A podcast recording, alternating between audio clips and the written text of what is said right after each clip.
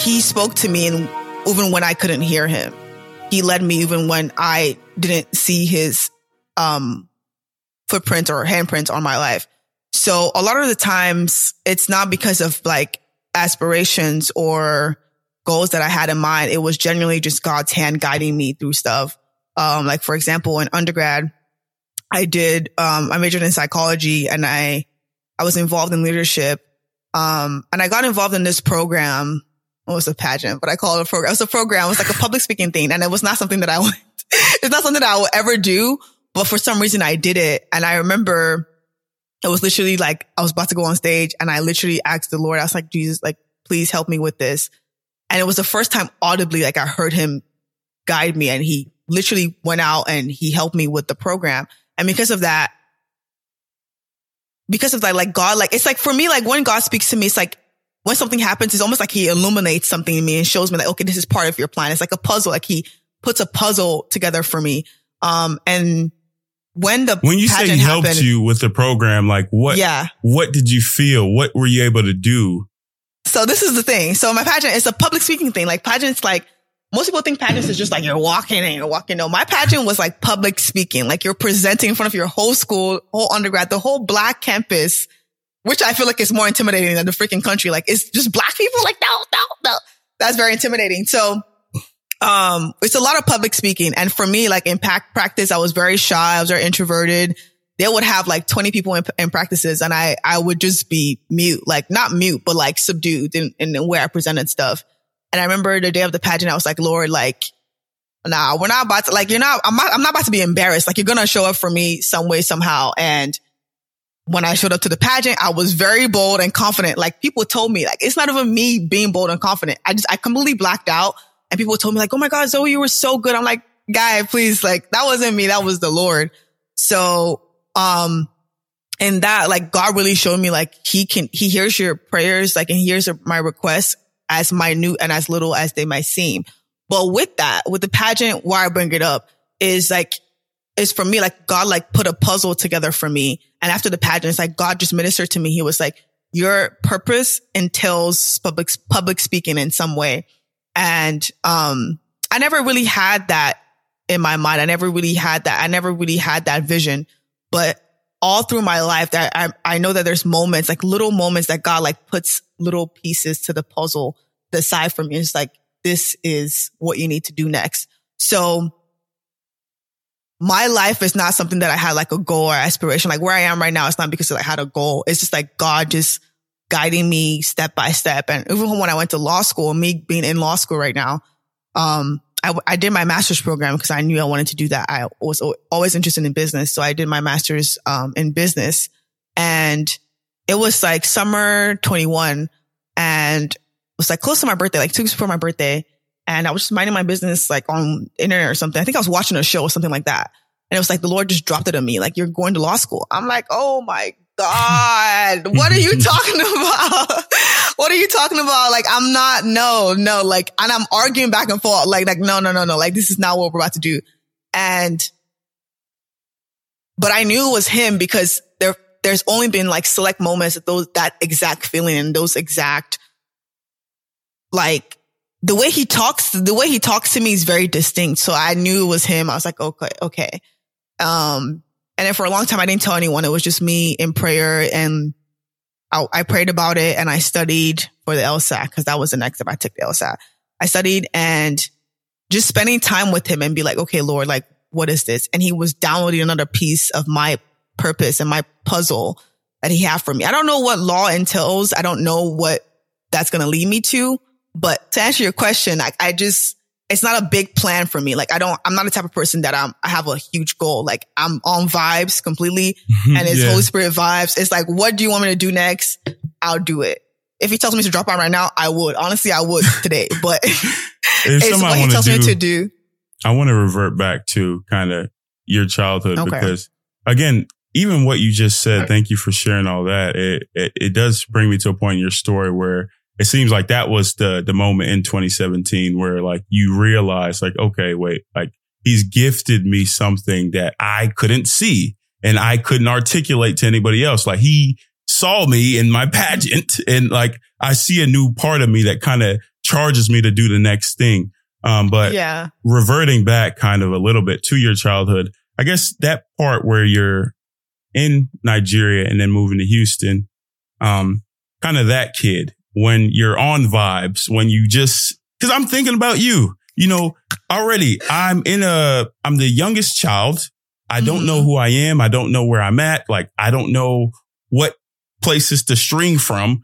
Like, how were you able to move forward? Like, if you were behind the eyes of that kid and was seeing your world, your I am beliefs, what did she believe mm-hmm. that she was? And what did she believe that she was capable of in that time? That kid then. Okay. First of all, I want to ask you, how did you know it was 2017? Like this research is, is kind of creeping me out. Kind of creeping me out a little bit, but I'll, I'll let you slide on it. But anyways, um, honestly, I don't, I didn't know who I was for a long time. So I didn't have an anchor in myself or an anchor in my identity. Like, okay, this is who Zoe is. This is what I'm doing. Like, I really didn't. I, I really didn't. I was just doing things because I was supposed to do it. Like I, I was in high school taping, supposed taking like four or five AP, like my oldest sister, like I said, yes, like my older yeah. sister, like I said, my oldest sister, my older sister, my second sister is me. My older sister, literally, I always tell, I always tell people this. 10th grade, my older sister took two AP classes. 10th grade, the next year, my second sister took three AP classes. What did I do? 10th grade, I took four AP classes. That's, it's just like I was doing things because I was supposed to do them, not necessarily because I wanted to do them. So Zoe in my childhood, Zoe in like high school. But how did that make you feel though? Again, because we That's get the thing, I, I wasn't feeling anything. I wasn't, I'm telling you, I, I, was not, I don't think I was feeling anything. I was just really? like, I don't think so. Like I'm reflect, I really was, I do reflect on those days and like I completely was on vibes. Like, okay, like I'm supposed to do something. I do it. And for me, like, like I would say like I honestly skated by school. Like I skated by even in gifted school um, classes or like AP classes. I just, I just skated by. I didn't really study. I didn't really put effort in. I just, I was just there. Yeah. yeah. I, I, was just I, there. I asked that because it's like a lot of times as, you know, when you come from an immigrant household, my parents as mm-hmm. well, and they come over here, you see like the values, the hardworking strength, grit, the toughness that got them to where yeah. they are now. You don't want to let that down because you realize like, okay, wait, they had a long-term vision in their mind to who they could be and not only for themselves, but for their kids. So like, I got to yeah. take that baton and run with it. So it's like, I asked that because it's like, yeah, and you don't want to get a whooping. I didn't want to like, you're, it's not for me, it wasn't commitment as a child. Was just compliance. Yeah. Like, all right, I'm gonna do what they say. But like in me, I was like, bruh, I, I'm an American too. I'm Nigerian American. like I want to do some on pure vibes too. So no, yeah. I just, I just find it interesting that you're able to kind of juggle all the things, whether it's being compliant, still pure vibes, still feeling mm-hmm. the way that you did and, and still kind of move on in that way. That, I don't know. It's just a thought. Yeah, I think for you, I think your story is a little different because I think I think your gender plays into play playing that. Like you you were like the second boy mm-hmm. in your house, and maybe like you took on that. I was like, this is my mantle. I have to carry this. But for me, in a in a household of only one gender, it was what are they what what what am I doing that they didn't already do? You know what I mean? So it was like, okay, my sister's gonna be a doctor. She's gonna provide for my family. I'm good. If the first sister didn't pan out, the second sister would pan out. I'm good as a third girl, what am I doing? Like, what am I adding right. to the pot that is not already there? So I didn't really have that pressure. I didn't really feel that. And I also, my mom, my mom is, um, like I said, I grew up single, single parent. My mom is amazing in the sense that till today, she has never pushed us to do anything till today. Mm. I could tell, I could have told my mom I wanted to major in freaking like folding planes. And she would look really? at me like, okay, like literally, she'd be like, okay, girly, like, all right, if that's what you think God has called you to do, then okay. Like she might, she might be disappointed in herself, but she will never like voice that. My mom has never tried to mold us or carve us into what she thinks we should do. She, she expresses her opinions, but she doesn't impose that on me. Like I've always said, like when it even comes to like dating, like if I wanted to marry a random person from my trying to like my mom does not care. She really does not care about that. It's a matter of like, is this who God this is what God wants you to do. And are you okay with it? So I never really felt that pressure to like I knew my mom made sacrifices, but I never felt that pressure. Like, okay, I have to do this. I have to do this. I have to do that. Now Zoe of today is a little different that I do, I do feel that I do feel, okay, yes, I do, I do want to show up for my mom. I do want her to reap the fruits of her labor and things like that. But like Zoe in high school, I didn't feel that pressure. Like what the pressure wasn't though? on me at all. I think now, like, it's not a pressure. It's just more so like, nah, my mom deserves to, to experience life the way I do and like more than she ever thought she could. Because I think a lot of Nigerian parents, like their, um, worldview is very limited. They have very limited worldviews. Like, like, nah, like there's like the world is open to you. The world is yours for you to conquer. So I want to, so like now my mindset is like, I want my mom to see as much as the world that she can and without having to worry about like working or like providing for herself. And yeah, I think it's a little maturity in that. Yeah. Um, yeah. but high school Zoe didn't have that. Yeah. I didn't have that. I didn't have that. It- up, it's so. it's always so interesting because it sounds like one, you were this kid that, for lack of better, better word, you felt inadequate because you didn't have the visible Mhm. skills or visible talents or traits Yeah. that your siblings had. But then there's something in you that caused you to keep going and excelling, whether you call it pure vibes. I, I'm just interested and curious because it's like,